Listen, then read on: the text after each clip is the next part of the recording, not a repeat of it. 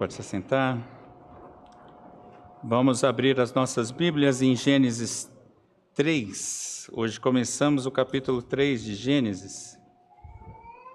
E eu já dou a dica para as crianças, hein? Atenção, crianças. Desenho é uma dica apenas, né? É desenhar uma mulher conversando com uma cobra. Ai, ai.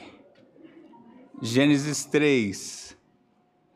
Diz assim a palavra do Senhor: oh, Irmãos, ouçam com fé, ouçam com atenção e, sobretudo, clamando ao Espírito que fale ao seu coração. Mas a serpente, mais sagaz que todos os animais selváticos que o Senhor Deus tinha feito, disse à mulher: É assim que Deus disse: Não comerás de toda a árvore do jardim? Respondeu-lhe a mulher: Do fruto da árvore do jardim podemos comer, mas do fruto da árvore do conhecimento que está no meio do jardim, disse Deus: Dele não comereis, nem tocareis nele, para que não morrais. Então a serpente disse à mulher: É certo que não morrereis, porque Deus sabe que no dia que dele comerdes, se, se vos abrirão os olhos, e como Deus sereis conhecedores do bem e do mal. Vendo a mulher que a árvore era boa para se comer, agradável aos olhos e árvore desejável para dar entendimento, tomou-lhe do fruto e comeu. E deu também ao marido e ele comeu. Abriu-se então os olhos de ambos e, percebendo que estavam nus, coseram folhas de figueira e fizeram cintas para si. Vamos orar. Senhor Deus, estamos diante da tua palavra, diante desse texto que marca a história da humanidade. Ó oh, Senhor, ensina-nos nesta manhã, dá-nos, ó oh Deus, o um conhecimento, dá-nos o um entendimento do alto, da tua parte, para que possamos compreendê-lo plenamente e, sobretudo, vivê-lo ah, segundo a tua santa e soberana vontade. Faz isso em nosso meio, Senhor. Nós te pedimos em nome de Jesus. Amém. É, mais uma vez, as crianças, né? É, além da dica de desenhar uma mulher conversando com uma árvore, eu fiquei pensando que eu preciso de crianças mais novas. É, para saber se vocês estão atentos, é claro. Conversando com a cobra, conversar com a árvore. Mas eu preciso de crianças novas, de alguma forma, porque eu lembro que as minhas brincadeiras estão desatualizadas. E eu não sabia fazer uma referência. Aí, crianças, eu fiquei pensando se vocês conhecem uma brincadeira que se chama telefone sem fio. Como que eles vão saber se nem tem mais telefone com fio? Mas existia, crianças, uma brincadeira. Eles vão falar, claro que eu conheço celular, mas existia uma brincadeira na minha época. E vocês sabem que as crianças daqui, um grupinho específico que eu estou trabalhando, me chama de 100 anos não sei por que uma brincadeira que elas fizeram, mas elas me chamam Oi 100 anos, né? Mas talvez seja isso que eu preciso aprender, né? Mas crianças, vejam, tinha uma brincadeira na minha época que se chamava telefone sem fio. O que, que era isso? Você ficava em fila, eu estou tão velho que eu já não lembro mais da brincadeira. Mas você ficava em fila e cada um ia falando para o outro uma mensagem e quem começava a mensagem queria que no final chegasse a mesma mensagem. Imagina que era assim a brincadeira. Então, por exemplo, você começava a mensagem falando assim: macaco come banana. E no final chegava normalmente assim: macaco veste pijama. Que estranho, né? Mas a gente queria passar a mensagem certa para frente. Mas aí ia acontecendo coisas e a mensagem chegava errado. Mas a vontade, o desejo era de passar a mensagem certa. E nessa manhã nós vimos um texto, lemos aqui de um texto que tem uma espécie de disse-me disse. O que é disse-me disse? É passar a mentira para frente, não a verdade não é? Ou é omitir, ou é faltar com a verdade, ou é provocar é, confusão dizendo estar falando a verdade. E o que tudo isso, esse disse-me disse, gera uma sucessão de intrigas, de boataria, de falatório que confunde ou até piora a situação. E disse-me disse acontece nos nossos dias. Acho que você já experimentou algum disse-me disse na sua vida. Mas nós vamos ver, meus irmãos, nessa manhã, nessa conversa que acabamos de ler, ela veio carregada de disse-me disse, não é? Ou disse que disse também, transformando a verdade em mentira e resultando simplesmente numa tragédia universal, numa tragédia cósmica. Meus irmãos, este capítulo ele é fundamental para entendermos a realidade da humanidade. Fundamental. Tem um comentarista chamado Neves, ele propõe um teste para a gente entender quão fundamental é o capítulo 3. Leia Gênesis 1 a 11 e pule na leitura o capítulo 3. E veja o que, que você vai conseguir entender. Se você não ler o capítulo 3, você vai perceber um tremendo, diz ele, um tremendo vácuo que necessita ser preenchido, porque nesse intervalo, nesse capítulo, aconteceu algo que mudou a história da humanidade. Então, sem o capítulo 3, você não conhece absolutamente nada do que vem pela frente, não entende o que aconteceu. Daí a importância de entendermos muito bem. Porque veja, a partir do capítulo 3, a gente vai sair de uma situação de inocência e perfeita relação com Deus para o afastamento total e ter toda sorte de males. Tudo fruto da corrupção do coração do homem caído.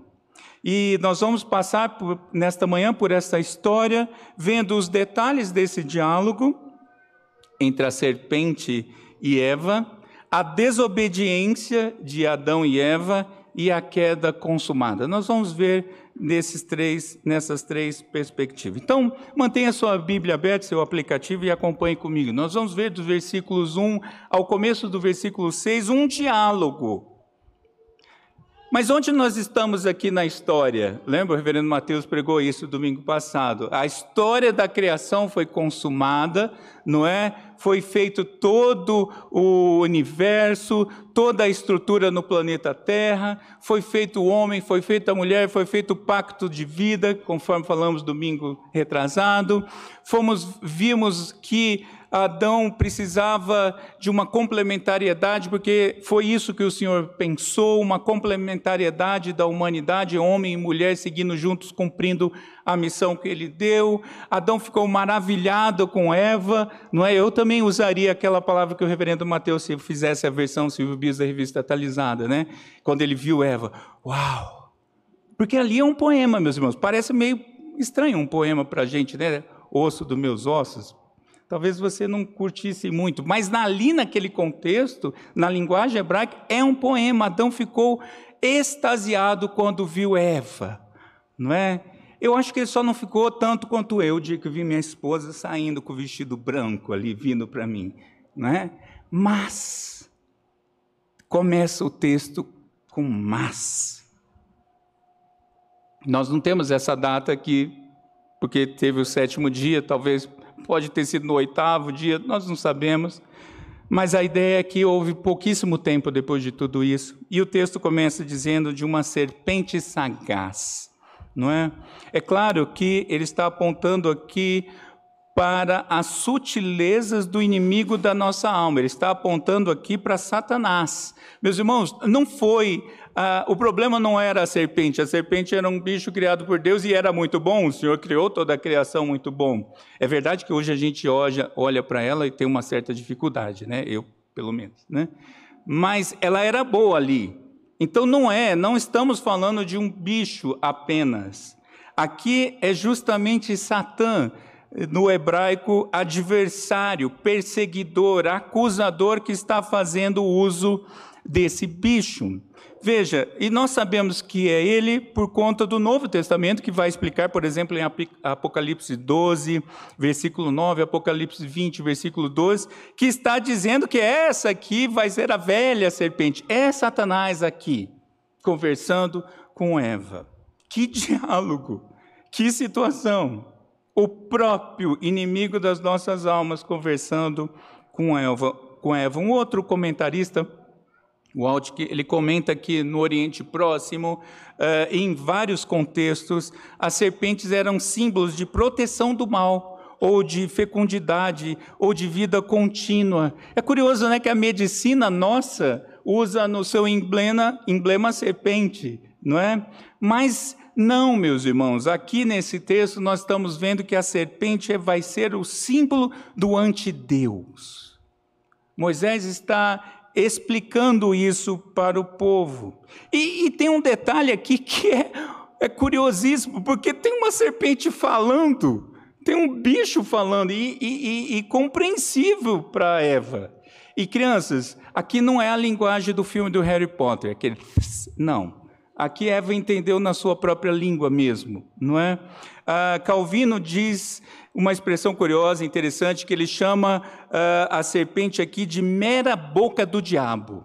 É isso que está acontecendo. Satanás está conversando com Eva, usando o bicho, distorcendo justamente a realidade, distorcendo a criação ali, os seus propósitos, para chamar a atenção de Eva. E de fato deve ter chamado a atenção, não é? Afinal de contas, é um bicho falando comigo. Não é? Já seria estranho hoje, calcule naquela época, não é? E Satanás então está se mostrando, querendo dizer que, que é um conhecedor de teologia e que é um profundo conhecedor de Deus. Por que Eva e não Adão? Essa é uma discussão na teologia que nós não vamos nos dedicar tanto a isso, mas, meus irmãos, o mais provável é porque Eva não ouviu a instrução diretamente do Senhor. Nós não sabemos o que aconteceu, mas a Bíblia não esclarece. Mas nós sabemos que Satanás é astuto, ele teve as suas razões para isso. Talvez Eva ainda não tivesse é, um, é, essa palavra consolidada no coração, não tivesse ainda isso convicta a própria palavra de Deus, mas o que vem ao caso é que a mulher foi tentada e não coagida. Ela não sofreu pressão é, violenta da serpente, não é? A serpente não ameaçou atacar, não, foi uma conversa e ela foi tentada. E a serpente aqui faz uma sugestão com ar de dúvida. Eu ainda estou no versículo 1, meus irmãos. Porém, dúvida sobre uma regra que era, que era claríssima. Claríssima, não é? A serpente, então, ela usa de um exagero intencional. Ela superenfatizou uma pseudo-rigidez da lei. Veja, a serpente está dizendo: você não comerá de toda árvore do jardim, mas o Senhor não tinha dito que de todas as árvores do jardim podia comer, menos uma, apenas uma, e a serpente está invertendo. Você não pode comer de nada? Mas como assim não vai comer de nada? Vai viver de luz? Satanás está implementando aqui a dúvida e ele começa então a distorção da palavra de Deus e é nada mais, nada menos do que uma criatura celestial. Nós estamos falando do próprio anjo caído, não é? Que está em rebelião contra Deus, querendo arrastar a coroa da criação para a mesma rebelião. Também não vamos discutir aqui que dia que Satanás caiu e os anjos caíram. Não vem ao caso. Mas o fato é que um anjo caído está arrastando ou tentando arrastar a coroa da criação, homem e mulher, para a lama. E a mulher então dá uma resposta, mas uma resposta equivocada. Veja, ela deveria rejeitar a própria pergunta distorcida, a própria pergunta ela já deveria ter rejeitado, mas ela, nessa confusão, ela muda a palavra de Deus. Eva acrescenta rigor ao que Deus havia estabelecido. Veja, Eva disse: Não, não pode comer e não pode tocar, porque se eu tocar eu morro. Mas Deus não havia dito isso. Eva agora está acrescentando. E isso nos lembra, meus irmãos, uma, algo interessante, porque o legalismo é justamente isso, né? Acrescentar algo ao que Deus disse. Mas o contrário também é verdade. Tirar coisas de que Deus disse é liberalismo. Mas Eva aqui está então construindo talvez a primeira heresia da história. Ela está dizendo o que Deus não disse. E Eva deveria ter feito algumas coisas. A gente pode pensar sobre isso, não é um erro. Eva deveria ter questionado. Primeiro, tem um bicho conversando comigo. Isso já é estranho. Né? Nunca vi outro bicho conversando. Mas ela deveria ter falado o quê? Pera um pouquinho, eu vou conversar com meu marido. vou chamar Adão, porque ele que ouviu do Senhor, eu quero tirar uma dúvida. Se eu tiver dúvida, eu vou tirar com ele. Ou então Eva devia ter falado assim: oh, o Senhor vem na viração do dia, eu vou esperar ele voltar, passa aqui amanhã que eu converso com você. Ela deveria ter feito qualquer coisa, menos dado conversa. Dado conversa é o que é estranho. Mas ela segue. E a dúvida agora já está plantada no coração dela. E a confusão segue com a palavra da serpente contrariando a palavra de Deus. Ela tem agora a mentira de Satanás versus a verdade de Deus, porque Deus havia dito que certamente morrerás. No hebraico é morrerá, morrerás. É, é, são dois verbos morrer que juntos formam essa palavra para nós. Morrendo, morrerás. Certamente morrerás. Essa é a verdade de Deus. Mas a serpente, muito sagaz, diz o quê? Morre não, boba. Pode comer, bobinha. Satanás é hábil, meus irmãos, em distorcer a palavra de Deus. E a maior mentira é essa: pode pecar, não acontece nada pode contrariar a palavra de Deus, pode fazer, segue seu coração, Eva, faz o que te bem entender. Não, ela está contrariando. E um outro comentarista chamado Kinner, ele comenta que a primeira doutrina a ser negada é a doutrina do juízo de Deus. Imagina, Deus não vai fazer nada, não. Deus não vai te julgar, Eva. Eu tenho um, um irmão muito querido que ele fala assim: que tem muita dificuldade quando alguém chega e diz assim: Você não pode me julgar, só Deus me julga. E ele fala assim: Você prefere o juízo de Deus que é perfeito do que o meu? Você é maluco? Ouve a mim primeiro, logo, que você já resolve, porque o juízo de Deus é perfeito. E aqui Eva está negando isso. Caiu nessa cilada, nessa armadilha. Mas aí, meus irmãos, versículo 5 ali, mais ou menos, vem o golpe final, a reinterpretação. Você já ouviu essa coisa moderna, né, de a releitura da Bíblia? Vamos reler a Bíblia porque ela não precisa de uma, um toque mais moderno. Isso é antigo, meus irmãos. Isso é do Éden. Eva agora cai nessa conversa ali no versículo 5. Porque Deus sabe que no dia que dele comerdes, vos abrirão os olhos, e como Deus sereis conhecedores do bem e do mal.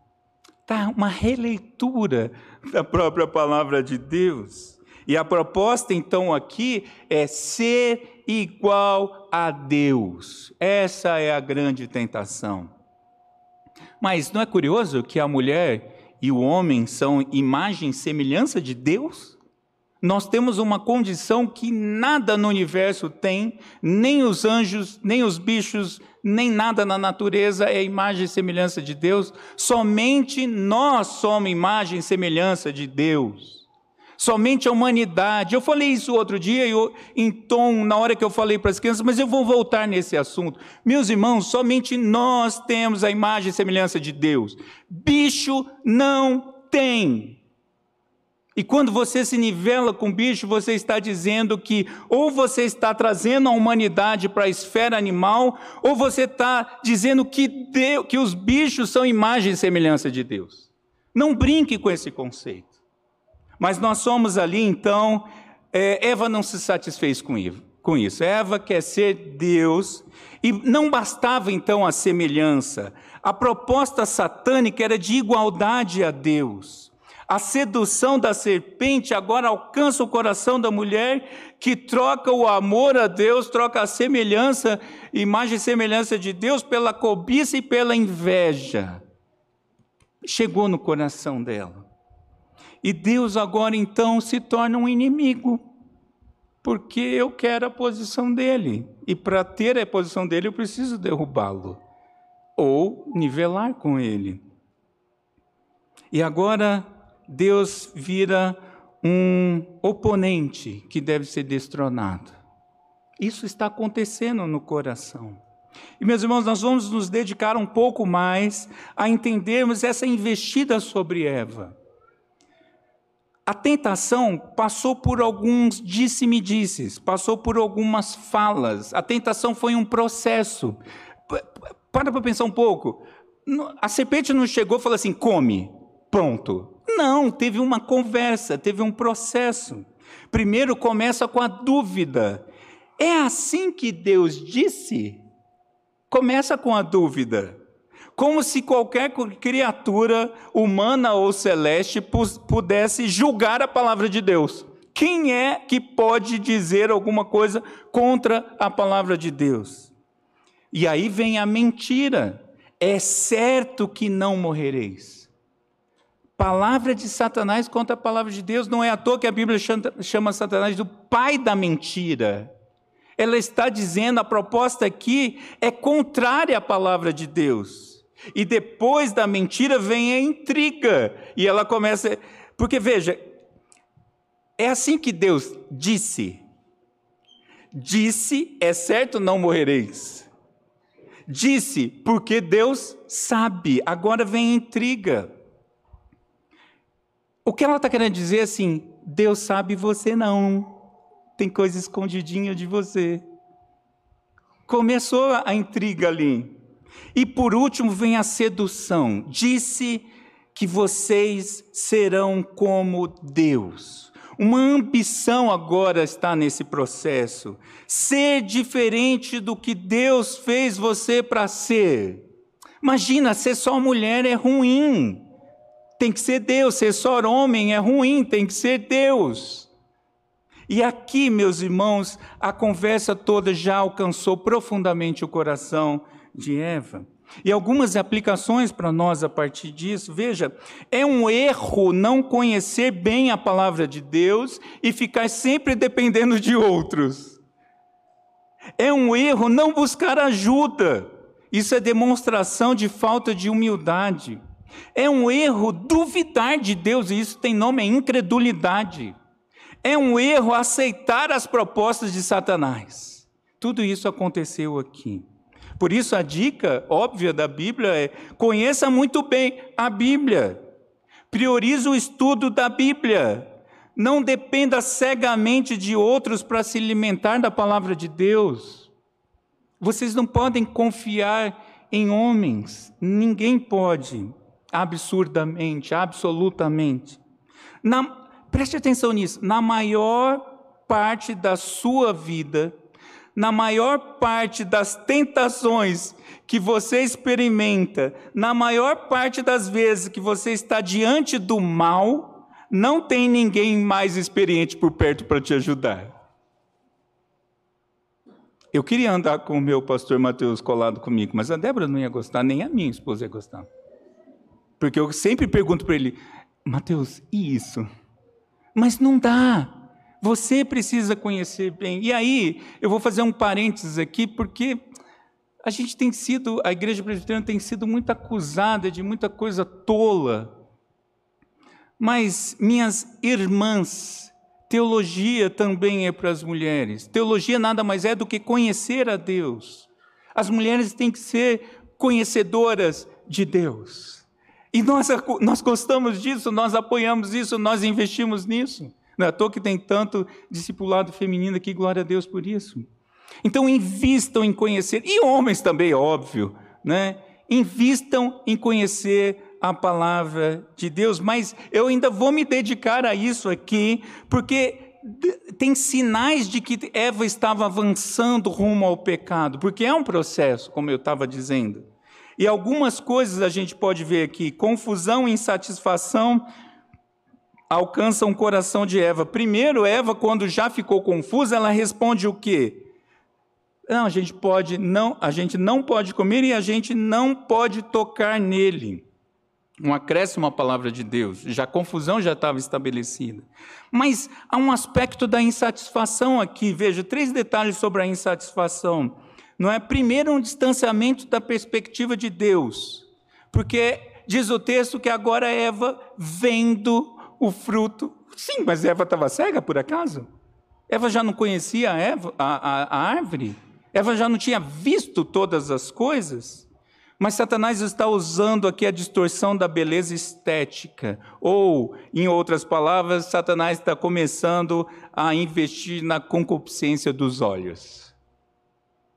A árvore era bela, é óbvio, Deus fez todas as coisas e tudo era muito bom. O que está mudando aqui? Também nessa questão da insatisfação, isso acontece por conta da incredulidade quanto ao sustento de Deus, porque agora ela está vendo a árvore que não era para isso, mas ela está achando que a árvore é boa para se comer. Uma satisfação e sustento físico, a concupiscência da carne. Você tem, você tem, você tem todas as árvores da terra para comer, mas agora é essa que parece boa para comer?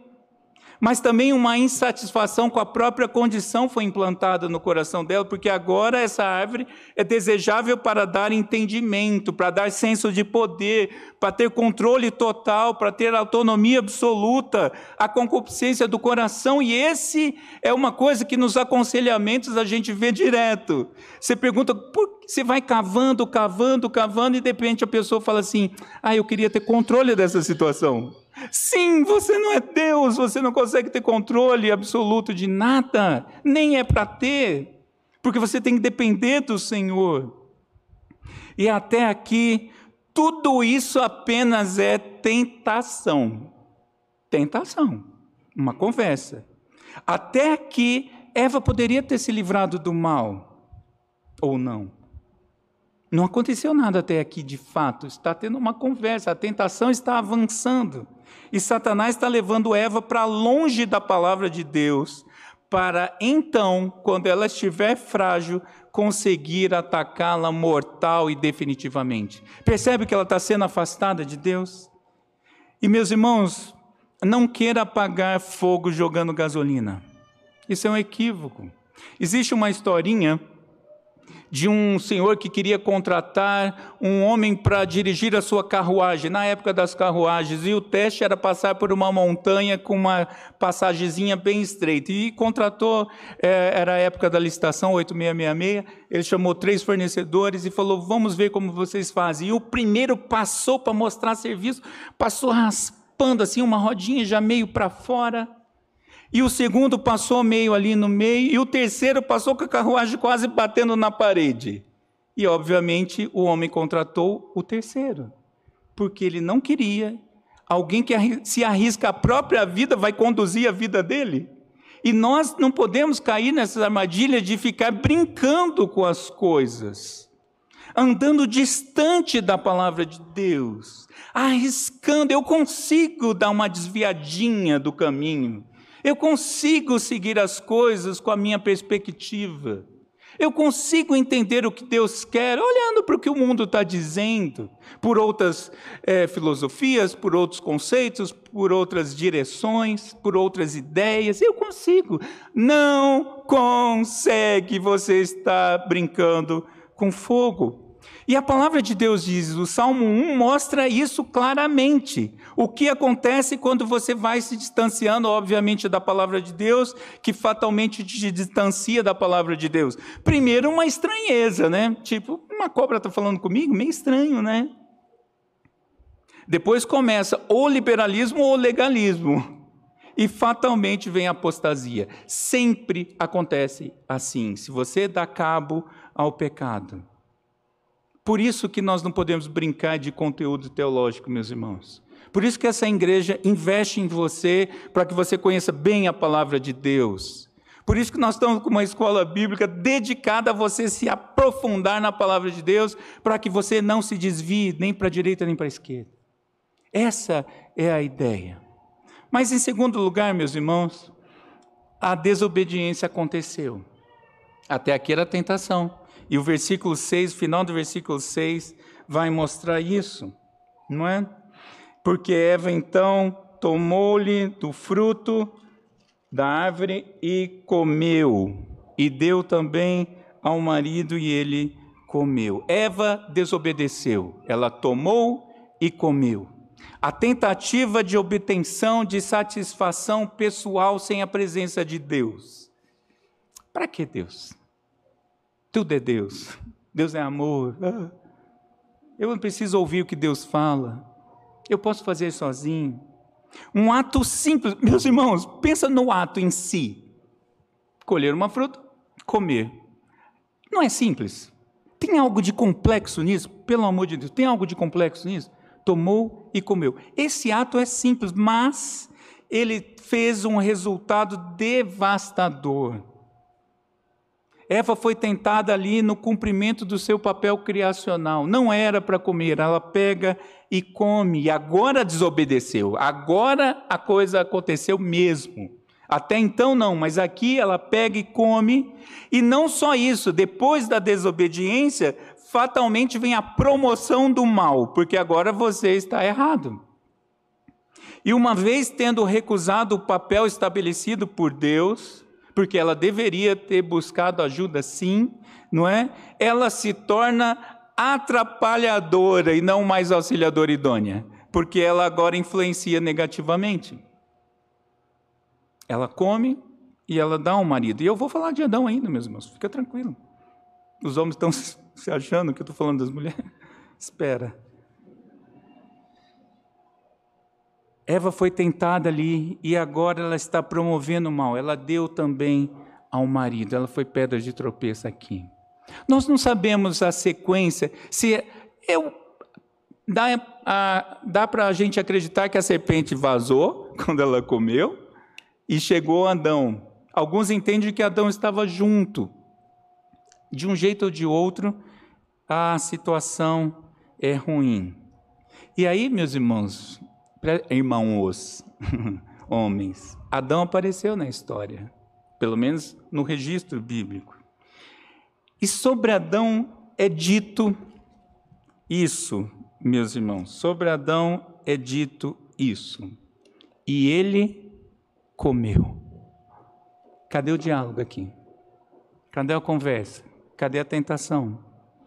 O homem foi conduzido ao invés de conduzir. Só que ele intencionalmente concordou com a oferta da mulher, ao, ao invés de ficar é, com o que Deus havia dito, porque não foi ele que ouviu. O que, que passou na cabeça de Adão nós não sabemos, mas ele ouviu de Deus: certamente morrerás. Talvez tenha ficado confuso, não sei. Mas aqui a gente vê o famoso silêncio de Adão. Já ouviram essa expressão? Se calou. As mulheres conhecem bem, né, essa consequência do mal. É triste isso. A gente silencia na hora que devia falar, os homens. A gente não se posiciona. Ah, melhor não arrumar confusão, né? Não vou arrumar confusão com Eva, a vida está começando tão boa aqui. Comeu, não aconteceu nada, ela está me dando, vou comer. O que, que, ele deveria ter feito? A Bíblia não fala, mas a gente pode pensar um pouco sobre isso. Eva, o que, que você fez, meu bem? Você comeu mesmo disso? Está lá o fruto mastigado. Você comeu por quê? Eu não vou comer, não. Certamente morrerás. Vamos conversar com Deus? Eu não sei o que quem dá para fazer. Mas entende, meus irmãos, que Adão foi pior do que Eva. Porque não teve conversa, não teve tentação, não teve absolutamente nada. Nós podemos dizer que Eva foi iludida e Adão foi por conta própria. Não sou eu que estou dizendo, o apóstolo Paulo fala isso em 1 Timóteo, e Adão não foi iludido, mas a mulher sendo enganada caiu em transgressão, 1 Timóteo 2, de 1 a 4. Adão fez porque quis. Qual foi a investida sobre Adão? Nenhuma. Ele pegou o fruto e comeu por livre e absoluta vontade. Mas tem sinais aqui também do mal avançando. Veja, houve confusão? Em princípio, não, a Bíblia não diz. Aliás, diz: Adão não foi iludido, Adão não foi enganado. Houve apenas silêncio e houve, sem sombra de dúvida, subserviência. Adão calou ali e fez, seguiu o seu rumo. Houve insatisfação? Sim, eu não sei se Adão quis imitar a Deus, mas ele quis imitar a mulher. Porque ela comeu também como. Vou ficar só eu nessa história? Houve desobediência? Sim, ele comeu. Mes o mesmo caminho, meus irmãos, é comum ao pecado. E houve também, obviamente, promoção do mal. Porque a partir dos olhos abertos, agora eles passam a dar solução por conta própria. O texto diz que eles fizeram cintas para si. Quem disse que cinta feito de folha era útil para essa situação? Depois de abandonarem a palavra de Deus, mulher e homem então dão ouvidos ao tentador ao invés do Criador. Apostasia que hoje é tão comum no nosso mundo, agravado pelo fato deles terem dado ouvidos a uma criatura. Você já parou para pensar nisso? Que eles ouviram uma criatura que sequer era imagem e semelhança de Deus e que essa criatura estava debaixo do domínio deles. Foi de baixo para cima nessa perspectiva, olhando para a semente, para a serpente. E eles deram ouvido a isso. Sempre foi, meus irmãos, pela desobediência de Deus que o homem, eh, aliás, sempre foi pela dependência de Deus que o homem deveria viver. Sempre foi. Não é porque ele tinha um livre-arbítrio perfeito lá que ele podia agir por conta própria. Ele precisava da dependência de Deus para cumprir a lei, sempre foi. Meus irmãos, para mim, a grande questão quando se discute livre-arbítrio, podia, não podia pecar, essas coisas todas, a questão não é que Adão e Eva poderiam escolher pecar. A principal questão é que eles poderiam escolher continuar adorando a Deus, servindo a Deus, dependendo de Deus. Eles podiam fazer isso. Essa é a ideia. Eles eram seres responsáveis, plenamente capazes de agir com responsabilidade. E hoje, pela graça, nós tem, é, e hoje nós temos esse mesmo dilema acontecendo, e só a graça pode nos ajudar. Escolher Deus ou escolher Satanás? Escolher glorificar a Deus ou escolher pecar? Essas escolhas continuam. Continuam neste mundo caído. Eu e você tem, temos que tomar essas decisões. E cada decisão dessa, errada, peso. Erro, glória de acerto, glória de Deus. É assim que a vida funciona. Mas, para terminar, versículo 7, a queda se consumou. Aqui a queda fica evidente. Não foi proposto um sonho, não foi proposto uma coisa? Tome que seus olhos vão se abrir. Não foi proposto isso?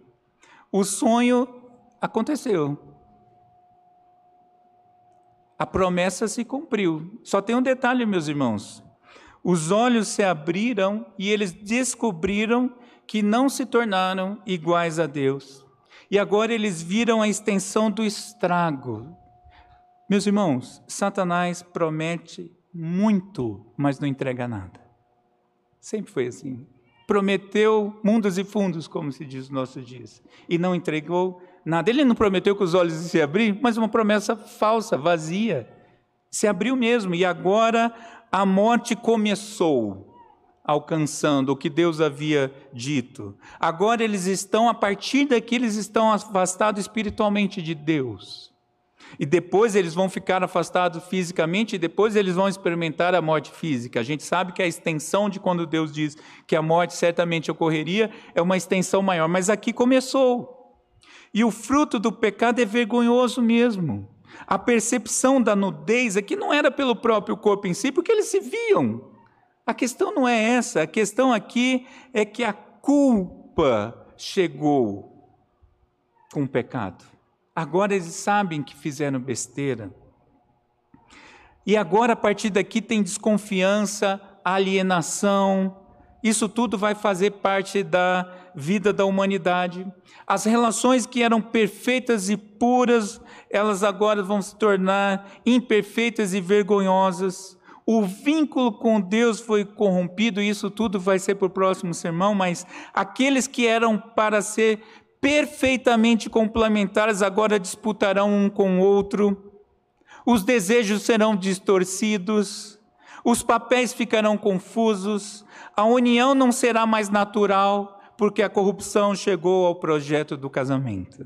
Reverendo Mateus explicou isso maravilhosamente domingo passado e no sábado no encontro de casais. Por isso que é difícil. É um projeto de Deus?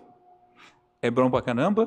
O pastor Paulo Zez agora me deu uma super lição aqui sobre a beleza da complementariedade. A esposa dele trouxe um copo d'água para ele e ele disse assim: vou, vou citar, pastor, porque foi muito bonito. Como tem gente que não quer casar? Eu falei: É mesmo, né? Só que a queda atrapalhou isso, porque agora as relações experimentam a consequência do pecado. E sem Deus, eles dão solução inadequada para o problema. Roupas de folhas.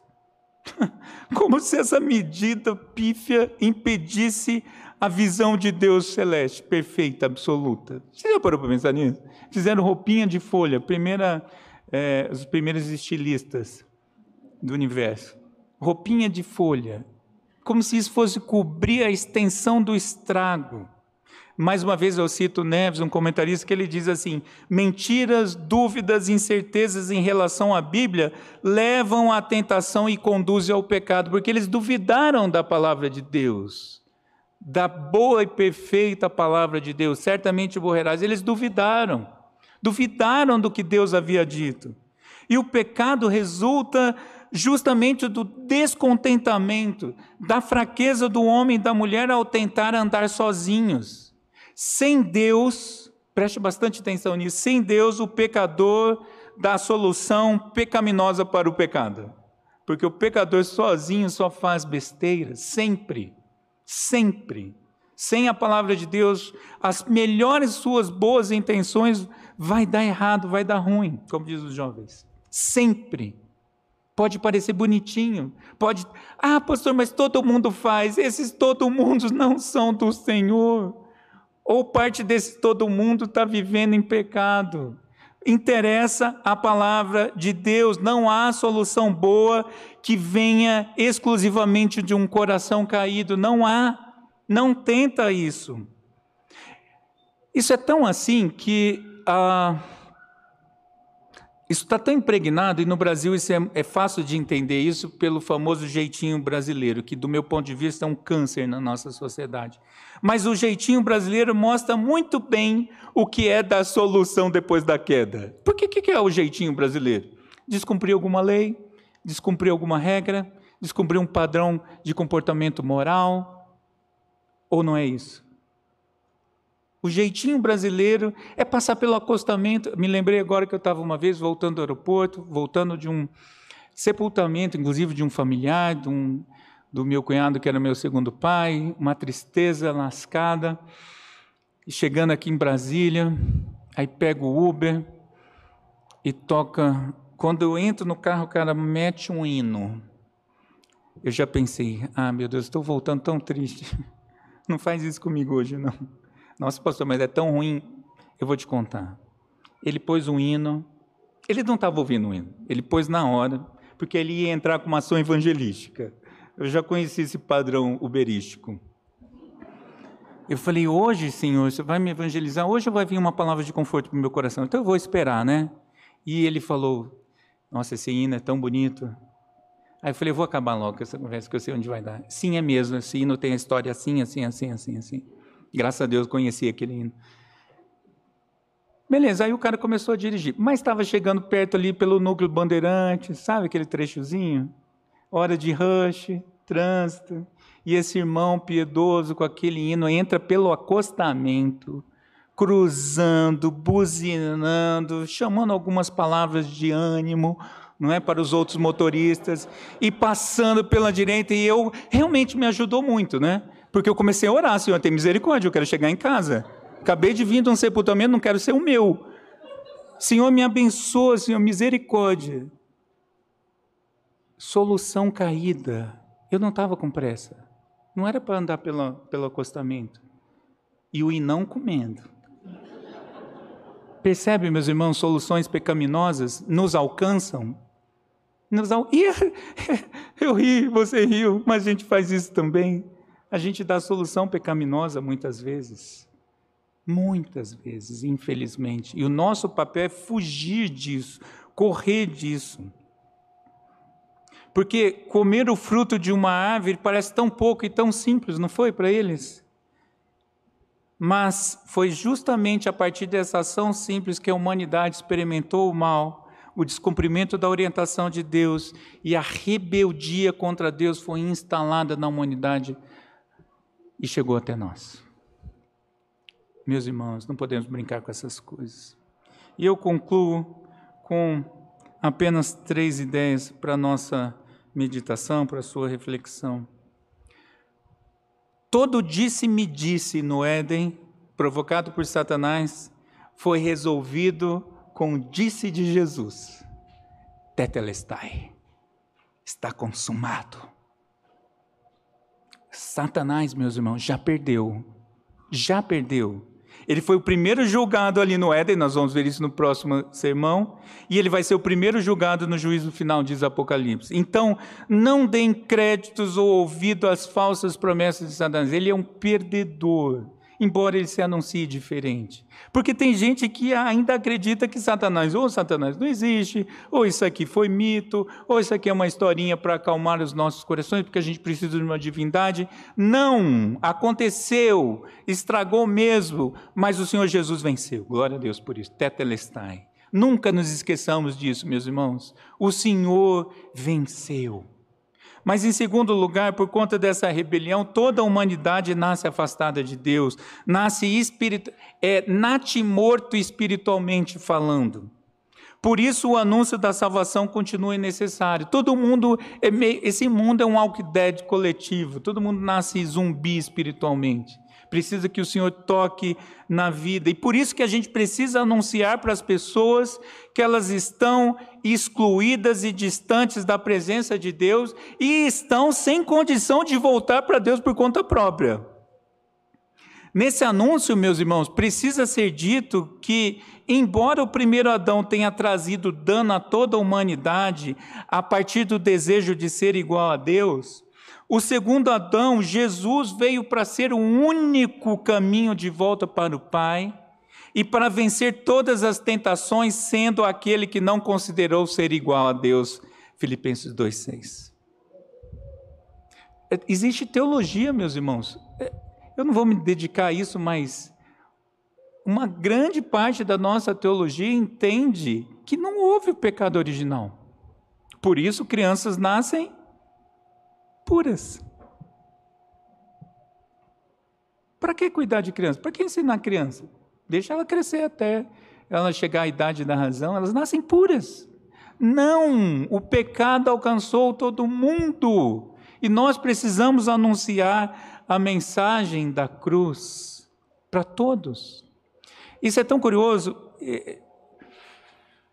Eu, a gente estava vindo para cá e eu lembrando para minha esposa uma música que é cantada, ou era ensinada para as crianças, ainda há quem ensine. Aquela minha pequenina luz vou deixar brilhar. Acho que você já ouviu isso, né? Você ensina para criança: minha pequenina luz vou deixar brilhar. Uai, mas só brilha quem é de Cristo. Ímpio não brilha. Por que você está dizendo, ensinando a criança? Das duas, ou você está ensinando a criança a mentir, ou você crê que ela é salva? Entende a diferença, meus irmãos, da nossa doutrina aliancista? E por isso a gente pode ensinar, e deve ensinar as crianças a cantar Minha Pequenina Luz, Sou um Soldadinho de Jesus, Sou uma Florzinha de Jesus. Deve ensinar tudo o que for possível para a criança. Porque nós precisamos ensinar que houve a queda sim, mas que houve o Redentor, o nosso Senhor Jesus Cristo. E o Senhor veio para servir. Adão veio para servir, Eva veio para servir, mas não fizeram. Mas o Senhor veio e cumpriu isso cabalmente, fiel até a morte, em morte de cruz. E por último, a queda no Éden, meus irmãos, infelizmente, segue dando frutos ruins. É verdade, Cristo já venceu, venceu definitivamente, já venceu, nós sabemos disso. Mas essa vitória só vai ser conhecida plenamente no dia do juízo. Até lá a gente ainda continua lutando. As mentiras de Satanás continuam seguindo presentes no mundo, continua promovendo o mal, continua afastando as pessoas, continua afastando crentes da vontade de Deus. Isso é, é sério. Mas nós podemos vencer as tentações justamente nos valendo da pura palavra de Deus. Porque veja, Cristo, o Verbo encarnado, nos sustenta, nos instrui com a palavra pela ação do Espírito Santo. A dúvida e a distorção da palavra são justamente as portas para o pecado. Nós vencemos sim nos méritos daquele que obedeceu fielmente. Então, não caia nessa história da síndrome de Gabriela. Eu nasci assim, eu cresci assim, vou morrer assim. Não, nós somos alcançados pela graça de Deus para mudarmos de vida, termos uma vida transformada dia após dia, nos sendo feito mais parecidos com Cristo até a volta dele. Nós somos mais que vencedores em Cristo Jesus. Isso sim, a gente deve se apropriar sim dessa palavra da maneira certa. Nós somos mais vencedores em Cristo, por conta de Cristo, para Cristo, para a glória de Cristo. Então não ceda, meus irmãos, não caiam. Ah, pastor, eu caí. Ok, levanta de novo. Levanta e anda. Como disse o sermão do pastor domingo passado, levanta e anda. E mais, toma a sua maca e leva junto. Porque pode ser útil para carregar outra pessoa. Nós podemos, meus irmãos. Nós podemos em Cristo. Então, que essa notícia dessa triste situação acontecida no Éden seja sim conhecida por você, mas conhecida com a certeza de que o Redentor vive, que ele venceu, que ele vai voltar para nos levar para estar com ele, e até lá ele nos sustenta por meio da sua palavra pela ação do Espírito para vivermos para a sua glória. Vamos orar. Querido Deus, esse texto de hoje nos mostra a realidade desse mundo caído, mas também nos faz ter a convicção da obra de Cristo, mostra quão grande foi a obra de Cristo. E nós seguimos, ó Deus, confiados nesse nos méritos de Cristo, somente por Cristo e para Cristo. Dá, ó Deus, que essa palavra seja de fato gravada no nosso coração, para que não é, nos distraiamos, para que não caiamos já de cara a partir da estranheza. Dá a Deus que quando a estranheza se aproximar de nós, nós já tenhamos condição de recusá-la imediatamente, para que não venhamos a pecar. E dá também, ó Deus, a convicção de que se viermos a pecar, o Senhor, pela sua graça e misericórdia, há de nos levantar, não porque queiramos pecar, mas por conta da nossa natureza. Faz isso, ó Deus, e ressalta à nossa mente, aos nossos olhos, ao nosso coração, a extensão da obra de Cristo na cruz do Calvário. Louvado seja o nome do Senhor. Amém. Vamos pôr em pé.